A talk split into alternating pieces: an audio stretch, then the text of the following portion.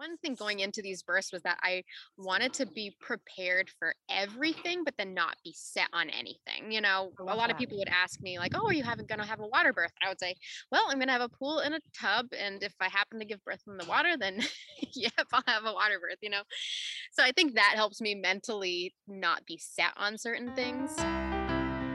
Welcome to the Happy Home Birth Podcast your source for positive natural childbirth stories and your community of support, education, and encouragement in all things home birth and motherhood.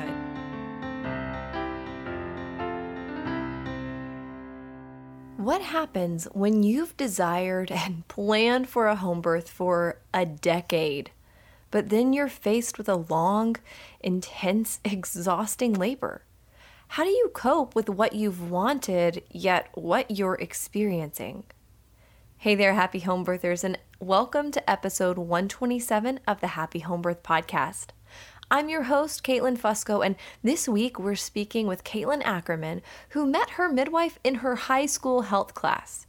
She's experienced two vastly different births, and she's going to share them both with us today.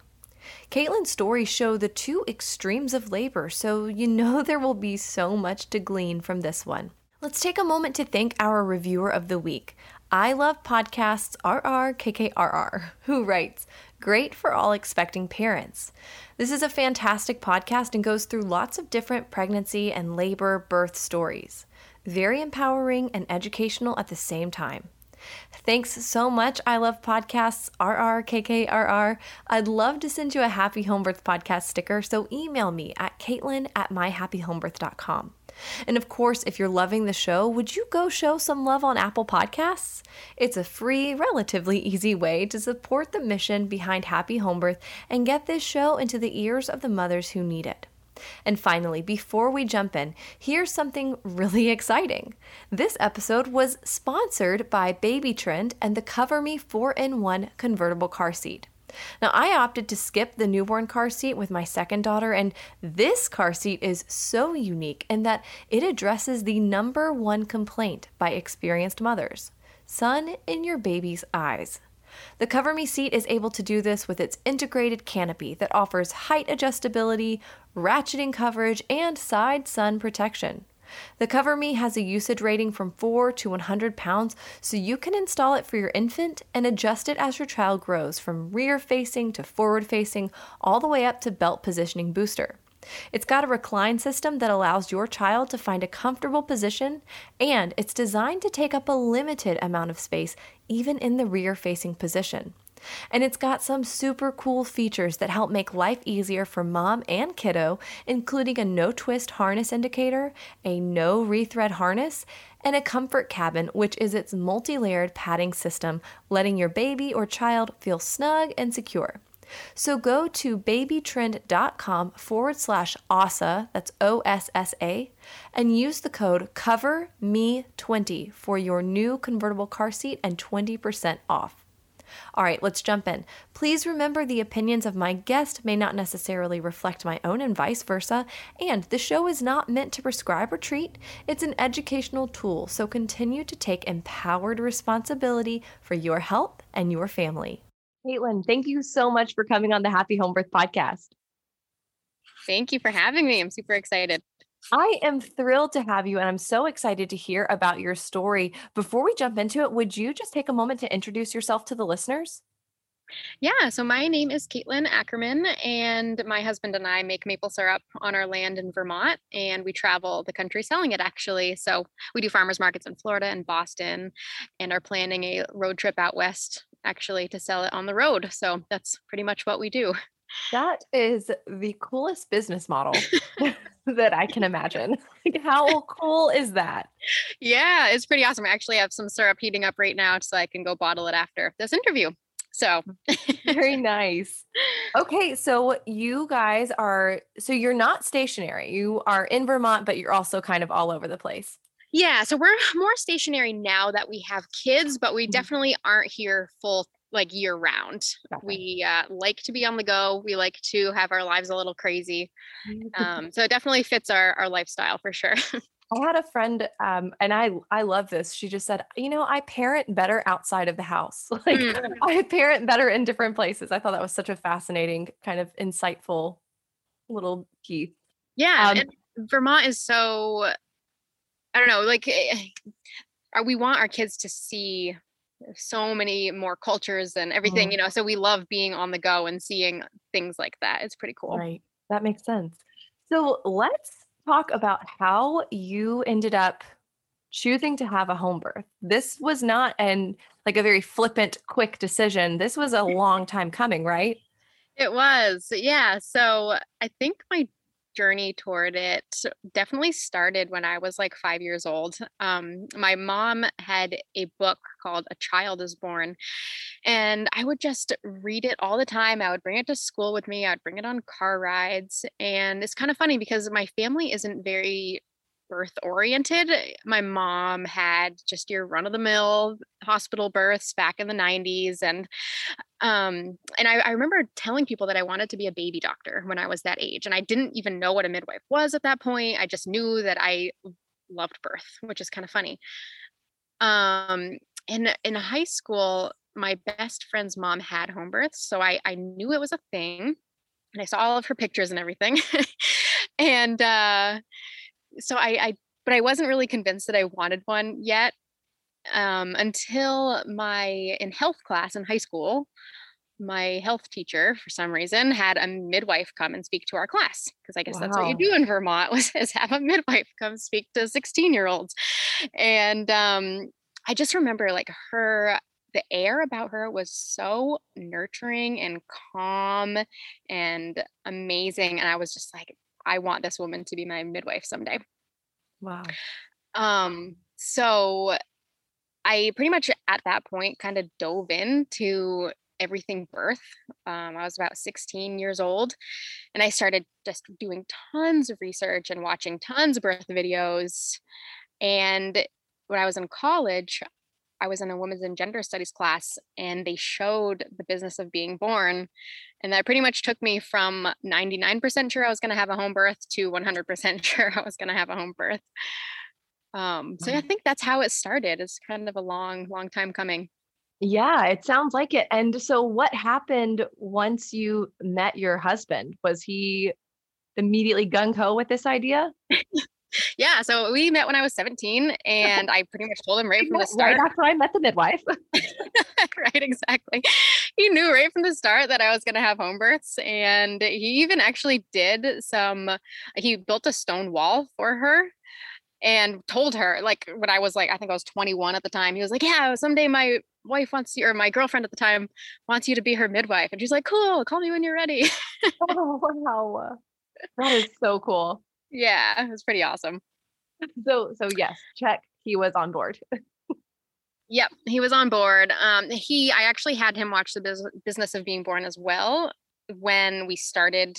I think I was pregnant actually, just to make sure that he was like, okay, this is the this is the the life changing documentary that you know just changed how I thought about everything. Um, and after he saw that, he was like, wow, like this is why, this is why we're going to do this. And he was 100% on board at that point too. So, so, so fast forward to you becoming pregnant. What was that journey like? Yeah. So, so I spent years and years. I um, doing research. Um, I'm a huge information person and I love doing research on things and knowing things.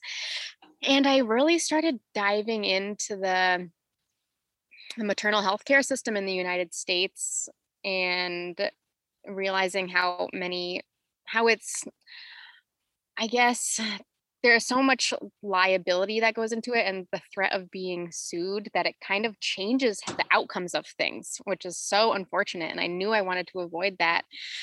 So um, right around the time we got married i was 24 and I was watching my birth videos and my husband was watching TV and eh, this commercial of a woman in labor comes on. I think it was like a Johnson and Johnson commercial, and I'm watching this YouTube video, a woman in labor at the same exact time, and he just turns to me and he's like, so do you want to try having a getting pregnant? Having a baby?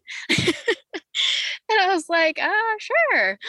So that was kind of how we started our conversation about actually trying. I love that. And uh i was so at the time we were on like huge everything had to be planned between our t- we wanted to have a baby like exactly at the month between our farmers markets in Boston ended and then our markets in Florida started mm-hmm. and so I used an ovulation kit to get pregnant like 2 weeks after I got off my birth control. Wow. And I know it's so like hardcore planning, which is a kind of a bummer. You know, I wish that we would be a little bit more like, oh, go with the flow, see what happens type thing. But it just wasn't what we could do at the, that point. Right. We needed to make sure we were in Vermont to have this baby. And so I was really, it happened so quickly that I was really kind of, uh, I didn't feel ready. I was mm. waiting, I was hoping it would take a couple months just so that it, I would would prepare myself a little more, which is so annoying to say because so many people have huge fertility issues. Um, but I just felt like, oh man, this is happening. Like all of a sudden we we decided and now I'm pregnant and this is happening. Right. It's very um, fast. Yeah, yeah. And but I was so excited to finally get to call Bonnie, the mm. midwife that I had wanted for eight years at that point, oh. and get that process started. So it was I was so excited and I called her. I was like six weeks pregnant and I called her right up and um, I was in Florida for that. My husband actually came home to start making maple syrup earlier, and then I stayed in Florida a couple months doing farmers markets. So I was in Florida by myself for the first couple months. And actually, the first person I told that I was pregnant, I was like, I had just thrown up on the side of the road and I was at a gas station. It was kind of funny. It was just like the cashier at the gas station. but um, so we, we got back to Vermont and you, I got back to Vermont and we started our prenatal appointments and Bonnie had a um, a midwife partner, Erin, and I just loved her equally as much as Bonnie. It was just the most mm. amazing thing to had mid, to have midwifery care. Just you know, every test that came up, they would tell us the pros and cons, and we get to decide. And for our gestational diabetes is like one of my favorite things. Instead of, I really didn't want to do the sugary drink because I only use maple syrup. I don't use white sugar. Mm-hmm. And I didn't want to get my blood drawn at all. and so we decided that we would just eat a pancake breakfast with the correct number of carbs of maple syrup. And I would prick my finger a few times and just things like that, the alternative ways of doing things that weren't so invasive. I just that is really the best. we obviously had to use maple syrup for our cast. I, I love mean, that. we make 5,000 gallons a year, so we have some to spare. yeah, we had a little left over. yep. So, uh, yeah, and I I just really enjoyed being pregnant even though I was really nervous about how it was I I don't like change. I'm not a huge person that likes change. So I was kind of scared how having a baby would change things, but of course it mm. always ends up completely fine. Right. Um uh, when I was around six months pregnant, I did have a real like some serious back pain where I couldn't even stand up straight for about six weeks. Um, and so I went to the chiropractor, and I don't know if the baby was just on a nerve or something, and eh, pressing on something. Um, but that was I, I get to be the the point where I just was like, I don't think I ever want to have a baby again because this is mm. so horrible. But thankfully, it went away, and I didn't have it with my second pregnancy. Oh, but that was really mm. the hardest part during my pregnancy was just that that six week period. Um, that sounds really difficult. So you were basically bedridden for six weeks. No, I was actually doing farmers markets still. I did five oh. markets a week, um, and I would just be like leaned over on the table trying to sell maple syrup because I couldn't stand up straight. You seem like a really intense saleswoman. yes. Buy my maple syrup oh man but you know you gotta do what you gotta do oh god um yeah so fast forward to the end of my pregnancy i was actually due like 10 days before my best friend got married mm-hmm. and i was supposed to be her maid of honor mm-hmm. and i was really nervous about missing her wedding just because it's such a big thing and you want to be there for your friend, you know. Um so we ended up not doing anything to speed the labor up at that point. Um and because I wanted to make sure that I was there, I was like, I don't care if I'm overdue. I just don't want to have like a one day old baby and not be able to go. Mm-hmm. So we decided to not really do any sort of sweep membrane sweeping or anything until after the wedding and mm-hmm. thankfully i made it um, and it was so wow. funny being at the wedding because people would be like when when are you due? and i would say 10 days ago. And they would just be like shocked because and and it was amazing how many people were like wow you need to be induced. This baby's going to be mm-hmm. gigantic. You need a c-section. Like so many people just had never heard of some somebody going overdue like that. Right um, and it was crazy thing that that is just like these due dates that we've, you know, kind of made up. like yeah. those are so important in people's minds. Like, oh my gosh, you're past your made up due date. Well, what are we gonna do? I know, and just the people being tr- like actually scared for me that I was going to have mm-hmm. this 11 pound baby that my body couldn't handle. Not saying that people can't have 11 pound babies, but, um, right. you know, just like yeah, it was just, it was totally, it was very shocking to me. Um, so thankfully made it to the wedding. I was 10 days overdue. We danced the night away. And then the next day we decided to get my membrane sweep to try to get things going, uh, swept, sorry.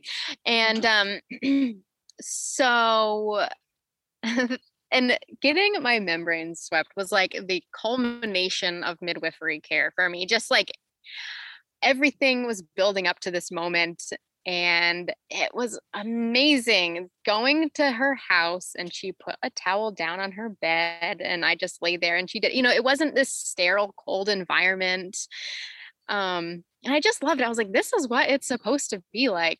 Mm. but it was also kind of funny because i had really become friends with my midwives and so when it got to that point of okay you're going to see me naked now was a little like ah i don't want my friends to see me naked. Right so where she's, where she's like, just remember, this is what I do for a living. Like I've seen 1,200 women naked. Um, so, so, uh, so yeah, I, I had lost a lot of sleep that week leading up to the birth because of my friend's wedding. Um, so I was just kind of overtired and I really didn't sleep that night after that happened. And so at like two o'clock in the morning, I was really anxious and I was never the I was never one to want to wish my pregnancy was over and I never felt like I was just ready for it to be done. And I was just really enjoying every moment I had with my husband, just the two of us. And uh, so we so that night I was lying in bed awake, staring at the ceiling until two o'clock in the morning. I'm like, Caitlin, you need to get sleep because you are gonna have this baby like any second now. And so I ended up getting up and taking a Tylenol PM that my midwife have, had given me so that I could just get some sleep. Mm-hmm. And then at three, one oh, hour wow. later, I went into labor. and it just kicked my labor off in a really exhausted way like i wasn't in the mindset for it. Um, and i felt really really prepared to have like give birth at home like i'd never felt scared i felt really mentally prepared um, but i just wasn't expecting to have a long labor and that's one thing that i wish the one thing that I wish had been different was that my midwives had told me, like, you are so strong. You're just going to push this baby right out. You're going to have a straightforward birth, you know? And mm-hmm. that kind of set me up to feel like I was going to have a quick labor mm-hmm. when I wish that I had prepared myself for a long first labor because I mm-hmm. would have been able to mentally handle it a little bit better. Right. That's um, a great point yeah and and like i know my midwives were definitely doing it just to like amp me up for it you know and oh yeah and, but well, just, and they know you. Like, I mean, they know, like, oh, she's gonna handle labor well. Whatever yeah. that is, like, ah, oh, you're gonna you're gonna do great. You know, yeah. like the pat on the back, but I totally see like, oh, I probably should have prepared for the long game. Yeah. So I I started off the labor. I, I laid in bed by myself for like an hour, hour and a half without waking my husband up, just kind of like having contractions. And I knew at that point that I was in labor, but they were still mild enough that I could be lying down. And then my husband like rolls over and he says, Oh, I just want the baby to be here. And it's like 4 30 in the morning and I tell him that, well, I'm in labor. So, and he was so excited. He like was like, what can I do? And trying to like, yeah, you know, it was just so cute because he just wanted to help in any way he could. Mm-hmm. And so I told him that it might be a good idea to get their birth pool set up. So we had rented a birth pool from the midwives and it was one that had like an element in it to heat to keep the water hot so Ooh. you didn't have to keep filling it with water so well, he started setting that up, but it was missing a piece to like hold the whole thing together. Mm. And so I'm like in labor. The next thing I know, my husband is tearing down the driveway on the four wheeler, going down to the sugar house to find a piece of something to hold this pool together. And uh, so he comes back and kind of hob jobs the pool together with some wire and a sweatshirt. And um, he then accidentally fills the birth pool with water from the hot water heater that he thought he had drained the sediment out of, but didn't completely get the sediment out of it. Mm-hmm. So it like filled the birth pool with sedimenty water from the hot water tank. Mm-hmm. Um, so that I'm pretty much say that actually happened at my birth too, but it was dark and we didn't really realize it. So my poor child had a little right. sediment bath when she was born. it's just some hard uh, hard iron or whatever. fine, I guess. oh, so we ended up not using the tub at all, but it was fine. Like I just used our bathtub in our bathroom. Mm-hmm. Um, mm-hmm and it was funny i one thing going into these bursts was that i wanted to be prepared for everything but then not be set on anything you know? A lot that. of people would ask me like oh are you having gonna have a water birth. I would say well i'm gonna have a pool and a tub and if i happen to give birth in the water then yep i'll have a water birth you know? So i think that helps me mentally not be set on certain things mm-hmm. about the labor and just kind of go with the flow. Um, yeah i may use that I'm gonna use that quote forever. prepared for everything, but not set on anything. That was so, and that's such a smart way to consider what's about to happen. Yeah, thank you. I I definitely like to prepare myself in that way on pretty much everything. So I it makes me a little more calm. mm-hmm. yeah. Um yeah, so another thing I wasn't prepared for was starting to throw up so early on in labor um, I started throwing up around five in the morning um, after mm. I'd been in labor for about two hours. And I don't know if it was just a combination of being tired and that the contractions were pretty intense. They started off at four minutes apart for a minute long, um, each one. And I was definitely expecting contractions to start off like 20 minutes apart, and I would watch like TV in between or play a card game or something. And I definitely couldn't have done that. They were just really intense right from the start. Right. Um, and so I ended up getting in the tub and labored in the tub until one o'clock in the afternoon. So it was like hmm. eight hours of me sitting in the tub. And I just remember like I would have a contraction and I would be so hot that Ian would be like putting like a cold washcloth on my forehead. And then when the contraction would go away, I would be so cold, I would be shaking. And so I ended up getting out of the tub after that eight hours because I my body couldn't regulate itself in the water. Mm. Which um, was interesting too, because so many women talk about how the water is just like this amazing thing for them. But for me, it just wasn't working with my body for some reason. Right. Yeah, um, that makes sense. I mean, it definitely sounds like your hormones during your labor were just like really, you know, intense with the throwing up, with the body temperature regulation, like that all, you know, it sounds like wow, her hormones were were really working overtime to try to find balance. Yeah, yeah, I can definitely see that. And I was 40, I was 41 weeks and six days when I went into labor. So I definitely like, I don't know, like if that has to do with it just being so like not so far along, but further along. Mm-hmm. I don't know. Um, and so I had my midwife come at one o'clock to see how far along I was. Cause at that point I was like, I need to just know if this, if I'm two centimeters dilated or, right. and I think that was a, you know, I I thought at that point, because if I knew how far along I was dilation wise, I would be able to judge how much further I had to go. That was a big mistake on my part. Oh. And my my sister-in-law had like an eight or nine hour birth and I was eight out or I was 10 hours into it at that point. So I was like, oh yeah, like I only have a couple hours left to go, you know. Oh. I could totally do this for a couple more hours. Um, and it just didn't work that way. At that point, I think I was six centimeters dilated, and so I was like, okay, like this is it's going along pretty good, and mm-hmm. um, and so I I just labored and labored and labored for hours and hours and hours, and my midwife recommended I get out of the tub and walk up and down the stairs um, and like rotate on the ball and just try to get the baby's head down, like, or, you know, get dilated further.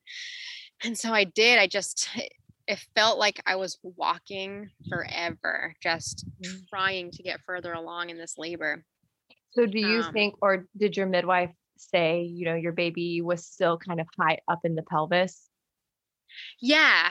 Yeah. Mm-hmm. And just she had me do lots of different positions to try to get the baby dropping lower. Um, yep.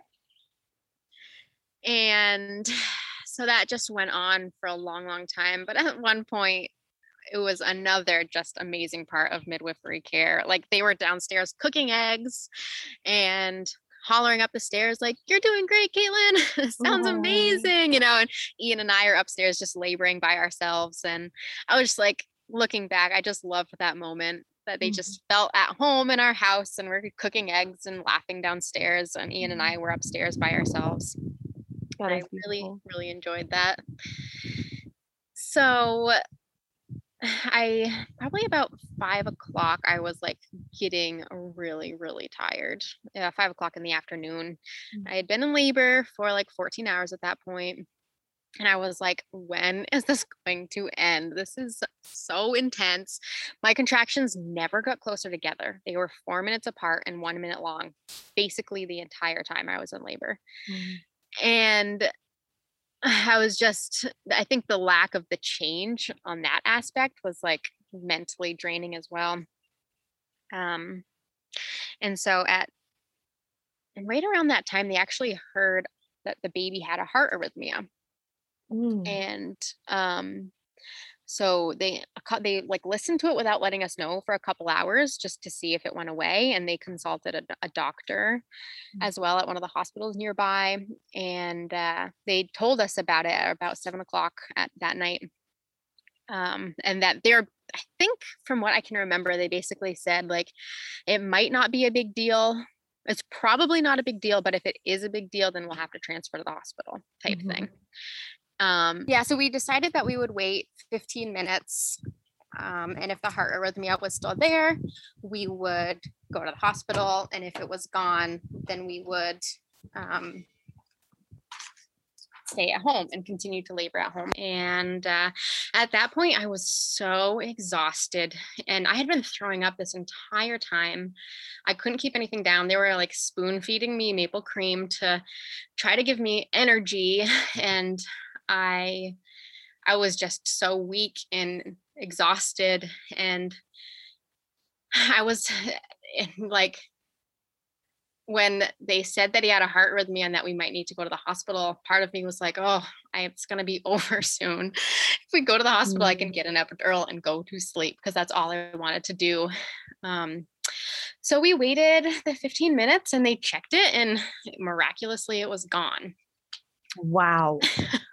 so it had been there like for a long time, long enough for them to consult, you know, a, a doctor, long enough for them to like really consider it and listen to it. And then you give it a timeline and it just goes away. Yeah. yeah. So it was amazing. I mean, I, I'm so incredibly grateful that it, it went away. Mm.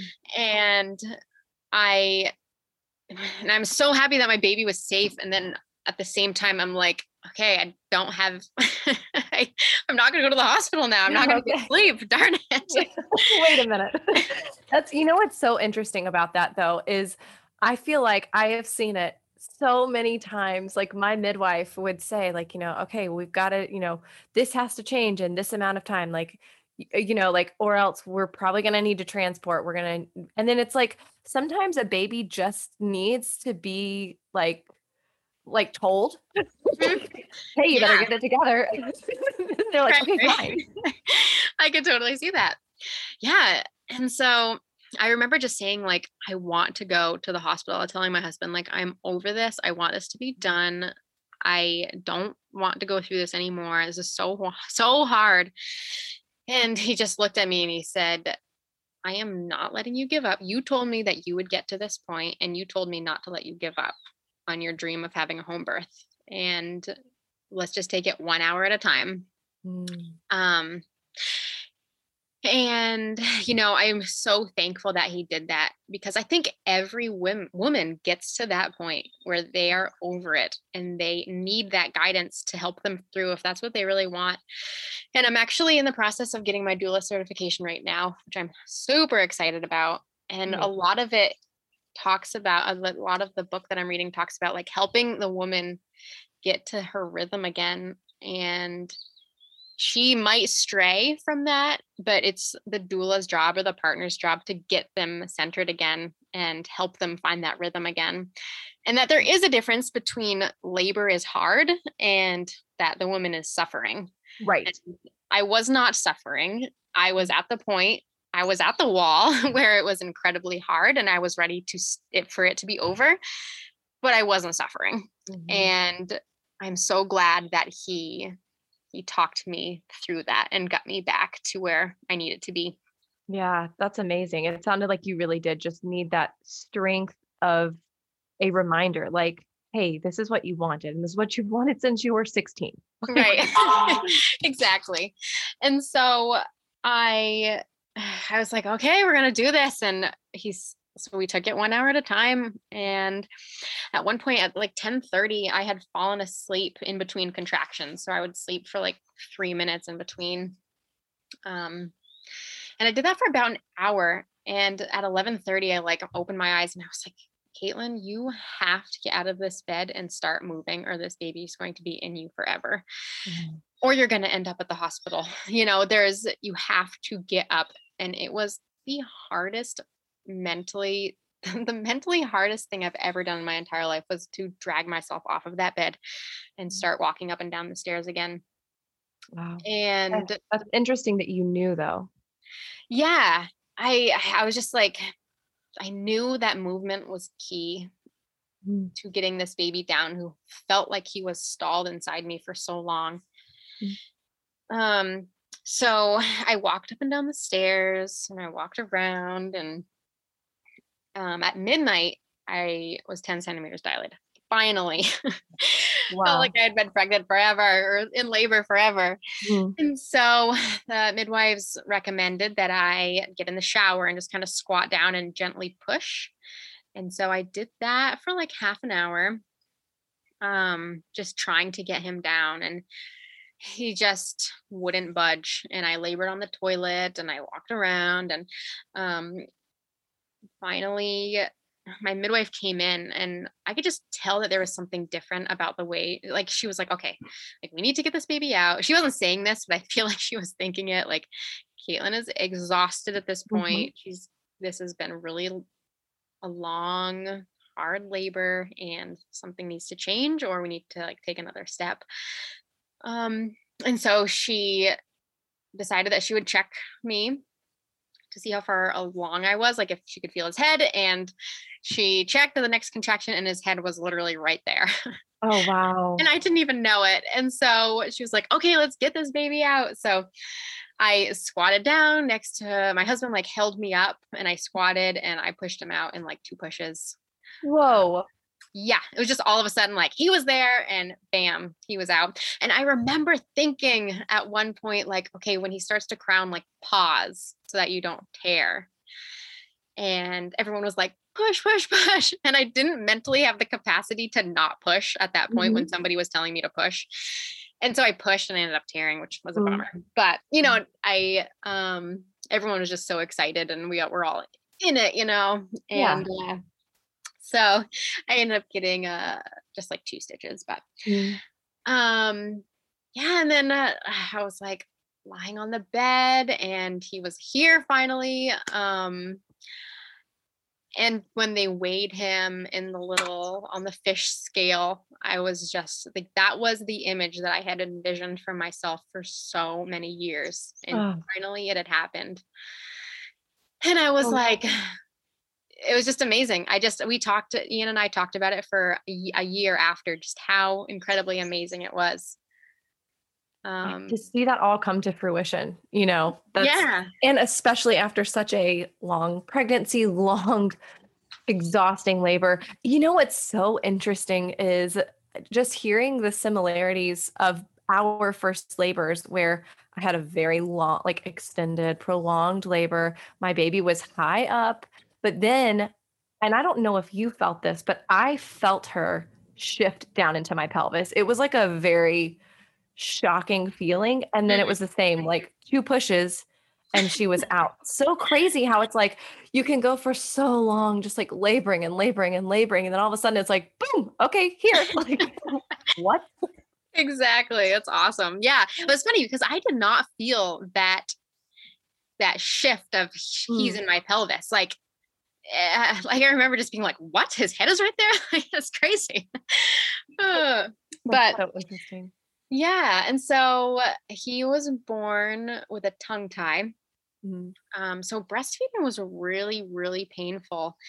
And they, my midwife caught it right off, thankfully, um, and was able to clip it because she had taken a class on it or something like that. And her, her son had been born with a tongue tie. And so she checks like every single baby that's born mm-hmm. to make sure. And so it was super painful and it was really hard having so many visitors. Like I wish that I had if I could go back, I would be like, you need to just lock the door. Yeah. and not allow so many people in because it's so exciting for people to come visit a new baby. But for mm-hmm. a mom who's learning to breastfeed, sometimes it can be really hard, especially when there's an issue like a tongue tie. Mm-hmm. And I remember just he would be crying and people would hand him to me be like, "Oh, he wants wants to nurse," and I would be like, "I literally don't know how, and I can't," and he mm-hmm. doesn't latch, and like, and I would feel this huge pressure. Um, and so when he was a week old, I ended up getting mastitis, which was horrible. I don't know if you ever had that, but it's like no, but I and I did have tongue tied babies, but no, but I know it's just oh gosh, yeah. oh. And so, and I didn't I, I just stripped it out because my husband used to be a dairy farmer and that's what they did with mastitis. They just stripped it out. Mm-hmm. And so I did that to myself. I didn't I didn't even know that you would go to the hospital and get antibiotics at the time. Like it's kind of funny to look back on, but I just um, did that. And we actually had moved into a hotel so that Ian could continue doing farmers markets because mm. we did um, have him when there was like a month of farmers markets left and I was just like in the hotel bathroom, like stripping out my mastitis. And How did you do that? I just worked it out. Like mm. I, I just like kind of like very firmly, very firmly. It was painful. Um, I did that for like three days and then it went away. Wow. Um, and I think I had a pretty mild case of it. Um, so I'm sure that wouldn't work for every woman, but yeah, I mean, um it, it sounds like you caught it relatively early too. Yeah. Yep. I did definitely. So, so yeah, but it took me like a solid year to really want to do that again. I, it was really mentally exhausting, just labor in general. And it showed, it really shows you how strong you can be and how you, it shows you another part of yourself to be in the depths of labor for for any um, extended or any period of time no matter how long. I think every woman reaches that point and I I reached it and I I uh I think it will definitely help me going forward being a doula knowing Oh yeah. that. Oh yeah. So I uh so about a year and a half later, we decided to start trying for our second. And that was about the time that your podcast came out. So I was doing woods work in our sugar woods, listening to your podcast constantly. And I really focused on that part of my prenatal care was listening to so many positive podcasts. And I didn't weigh myself at all um, throughout my entire pregnancy. I didn't want to know how much I gained. And I did fewer fewer tests. I just I wanted to go a more natural, even though the first one was pretty natural, but the 2nd one I just wanted to be even more just low key pregnancy. Yeah, I love Um, that. So when I um when I was like 8 months pregnant, the pandemic hit, of course. so we started doing just telephone calls for our appointments uh, with midwives and um, that was interesting like we didn't know how careful to be how bad this pandemic was going to be you know it was so early on that we didn't know anything about it and so we really really didn't want to have to go to a hospital at this point because we didn't want to expose ourselves to anything Right. Um so How did that feel, by the way? Like, you know, especially the fact that it happened right at the very end of your pregnancy, like right when there's like this huge influx of, whoa, we've got a problem, but we don't know anything about it. like, wh- what was that processing like for you? So thankfully, it wasn't. I, I felt really confident in our midwives and having a home birth. Um, and I, because of those reasons, it didn't scare me as much as it could have. I have had a lot of women who were pregnant around the same time reach out to me about home births actually because they were had been planning on a hospital birth and they were scared to go into a hospital at that point. And so that was kind of uh, interesting to be, you know, someone who was telling my story to a lot of people because Right. of that reason. Like you would never think that that would happen. Um, but I felt confident in being in Vermont where there were very few cases anyway, and we live in the middle of the woods basically. Like there aren't we can we can isolate ourselves if we need to. So because of those reasons, I I was oh, I didn't I wasn't too scared. That's great. Yeah. Um, but I was really pregnant during sugaring season last year. That's when we make all the maple syrup for the whole year in like March Mhm. and April. And so because I was so pregnant, I it really hindered what I could do physically. And I'm definitely not I'm an extremely strong-willed person and I don't like being told that I can't do something and I don't like mentally need, wanting to do something and physically not being able to Right. so I ended up tearing um, my abs quite a bit because I uh, lifted things that were way too heavy and Mm. uh, you know uh, syrup barrel 55 gallon drums full of maple syrup that I was moving around and stuff like that. And so I had to rely on my husband and my brother-in-law quite a bit for things. And that was really mentally challenging for me also just to be mm-hmm. like I have to not do this because I'm going to hurt myself. So can you help me? And that Right. took a little bit. My sister-in-law ended up telling me like your number one job is to keep you and your baby safe. Like you need to just chill. Mm-hmm.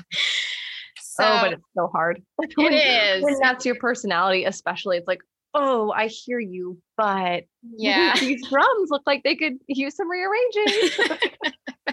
exactly.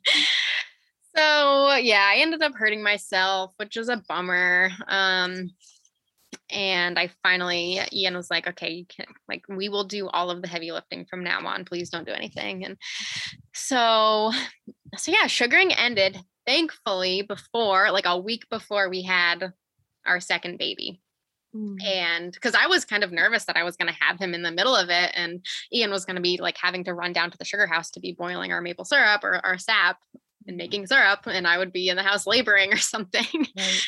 So it ended and it was just like this huge relief to be done that just on to the next focusing on having this baby.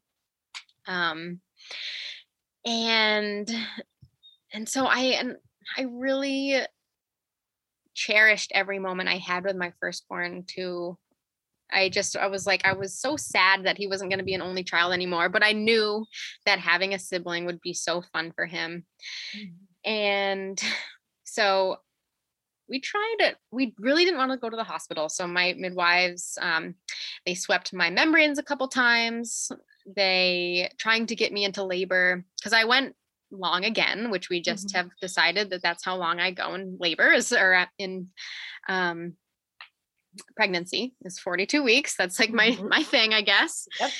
And so I, I like in my 40 I was like 41 in a few days. They swept my membranes for the first time and that didn't do anything. So a couple days later they did it again. I didn't do anything.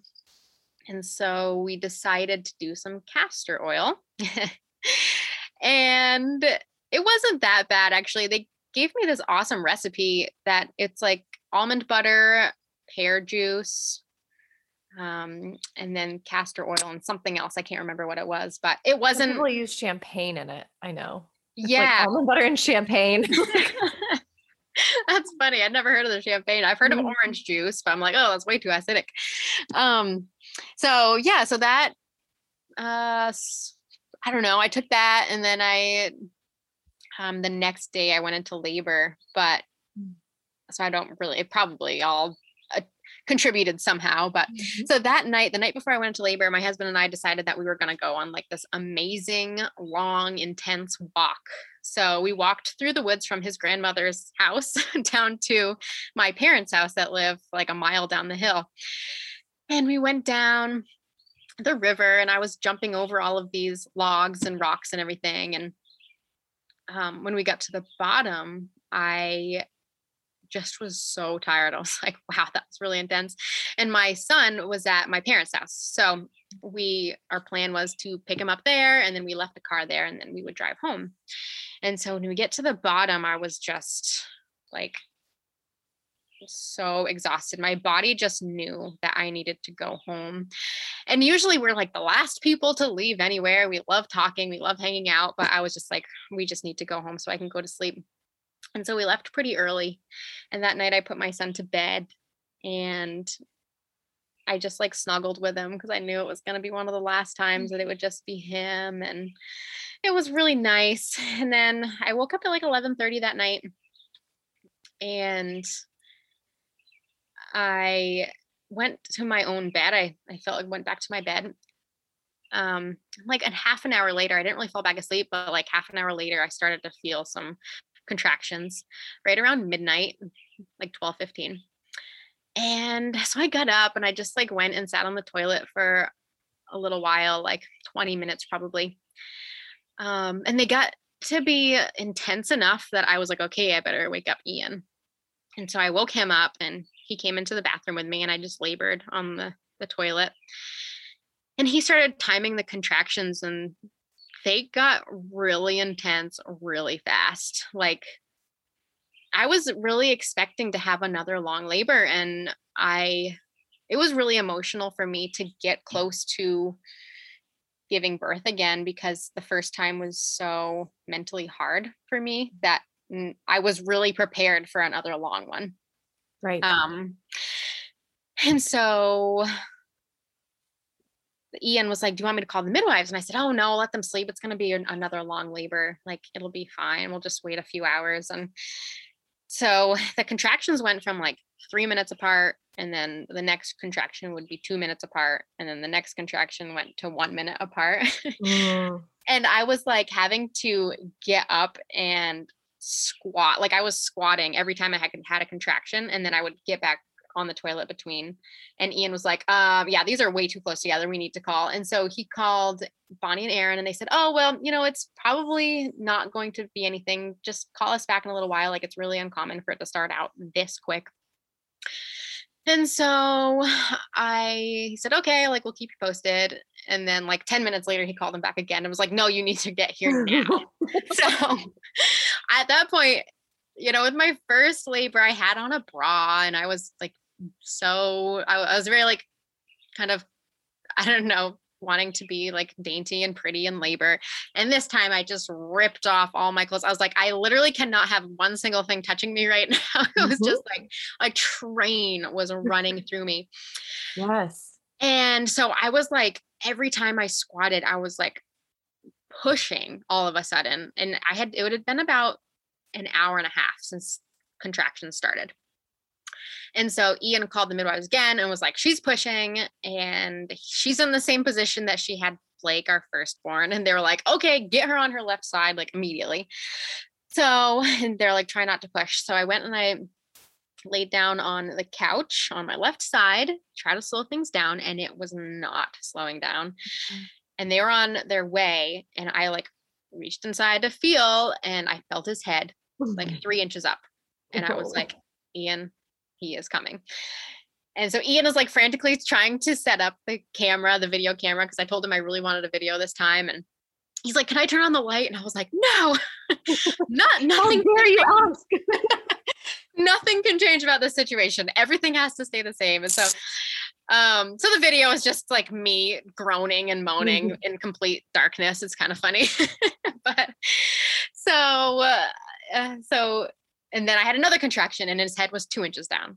Mm-hmm. And then I mm-hmm. had another and his head was one inch down. And I was like, Ian, next push, his head is coming out. And it was funny, like I physically could not hold my leg up. I don't know if that if something happens with your bones inside your pelvis when you're in labor, if they like it felt like my leg was dislocated. Mm-hmm. I don't know if that's a thing or not, but I, I was mean, if a head is right there pushing yeah, out, yeah I was like, Ian, you need to lift up my leg. His head is coming out and I can't lift up my leg. and I can't do it. Yeah.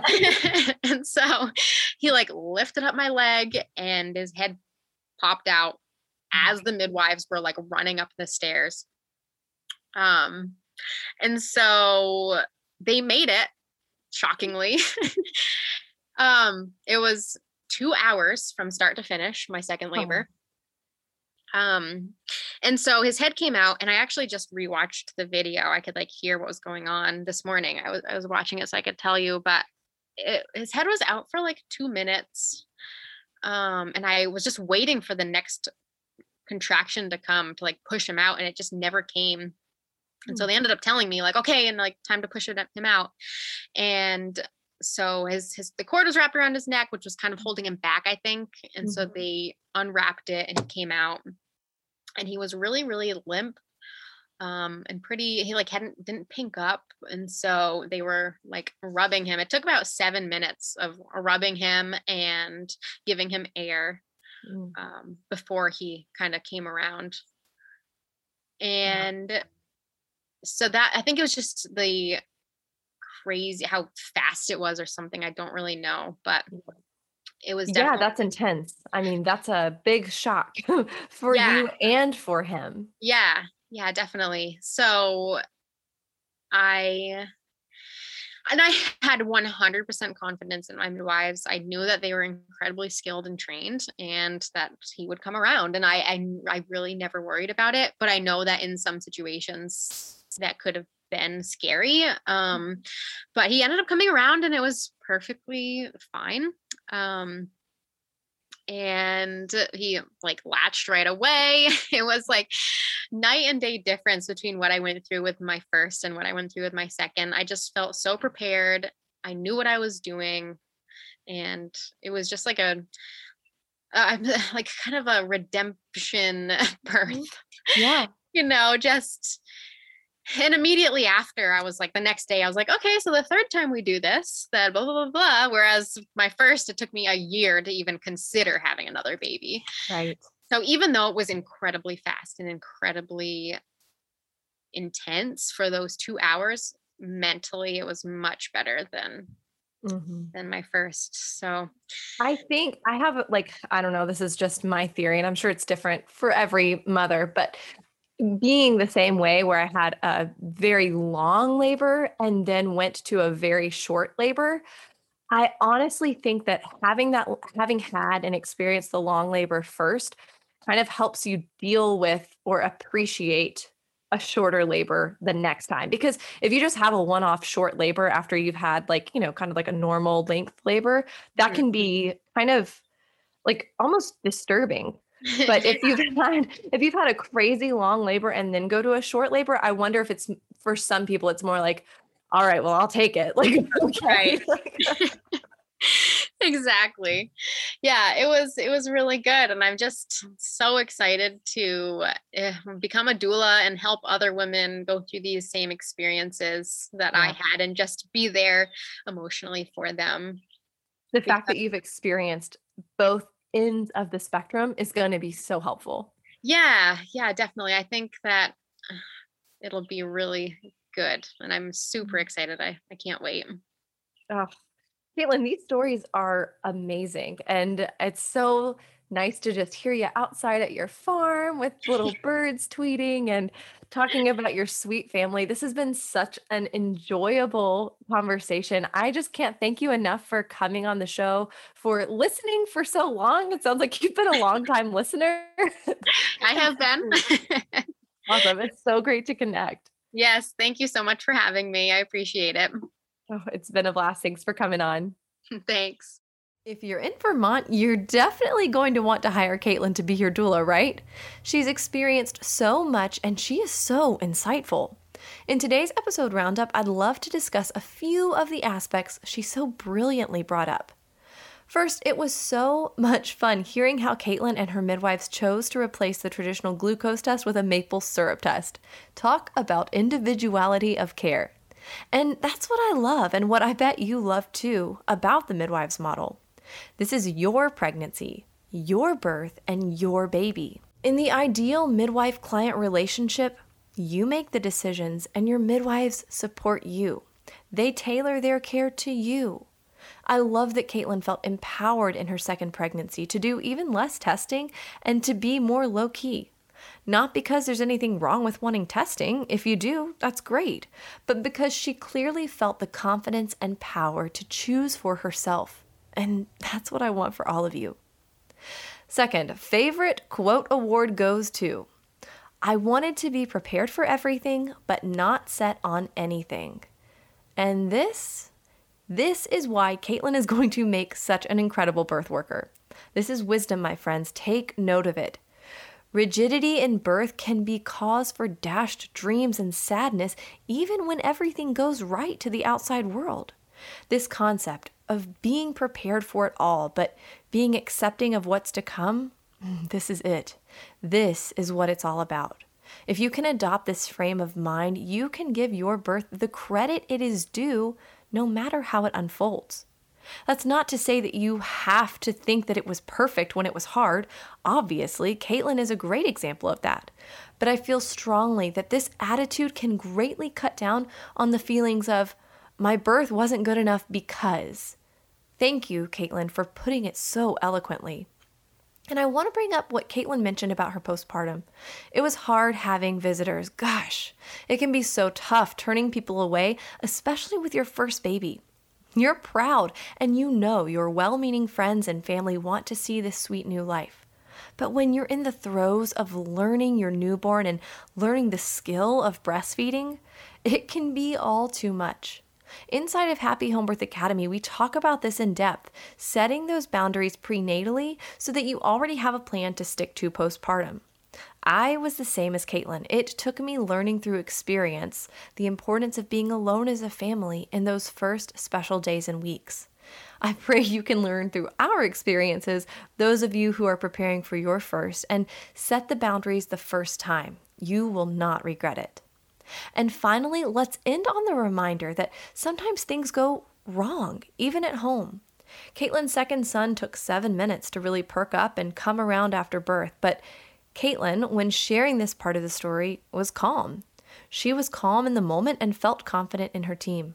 This speaks to two things. Number one, the fact that midwives are skilled workers and have the necessary techniques to handle these types of situations. And number two, Caitlin did a wonderful job at selecting her midwives, women she trusted and had great confidence in. This is so important. Not every midwife is for you, and it's important to feel confident in both your midwife skills and demeanor. Okay, my friends, what a beautiful episode. I'm gonna go finish my coffee with maple syrup, and that's all I've got for you today. I'll see you back here next week. Thanks for listening to this week's episode. Are you looking to extend the home birth support, encouragement, and education? Join us in our Facebook group, Happy Home Birth Podcast Community, and check us out on Instagram at Happy Home Birth Podcast.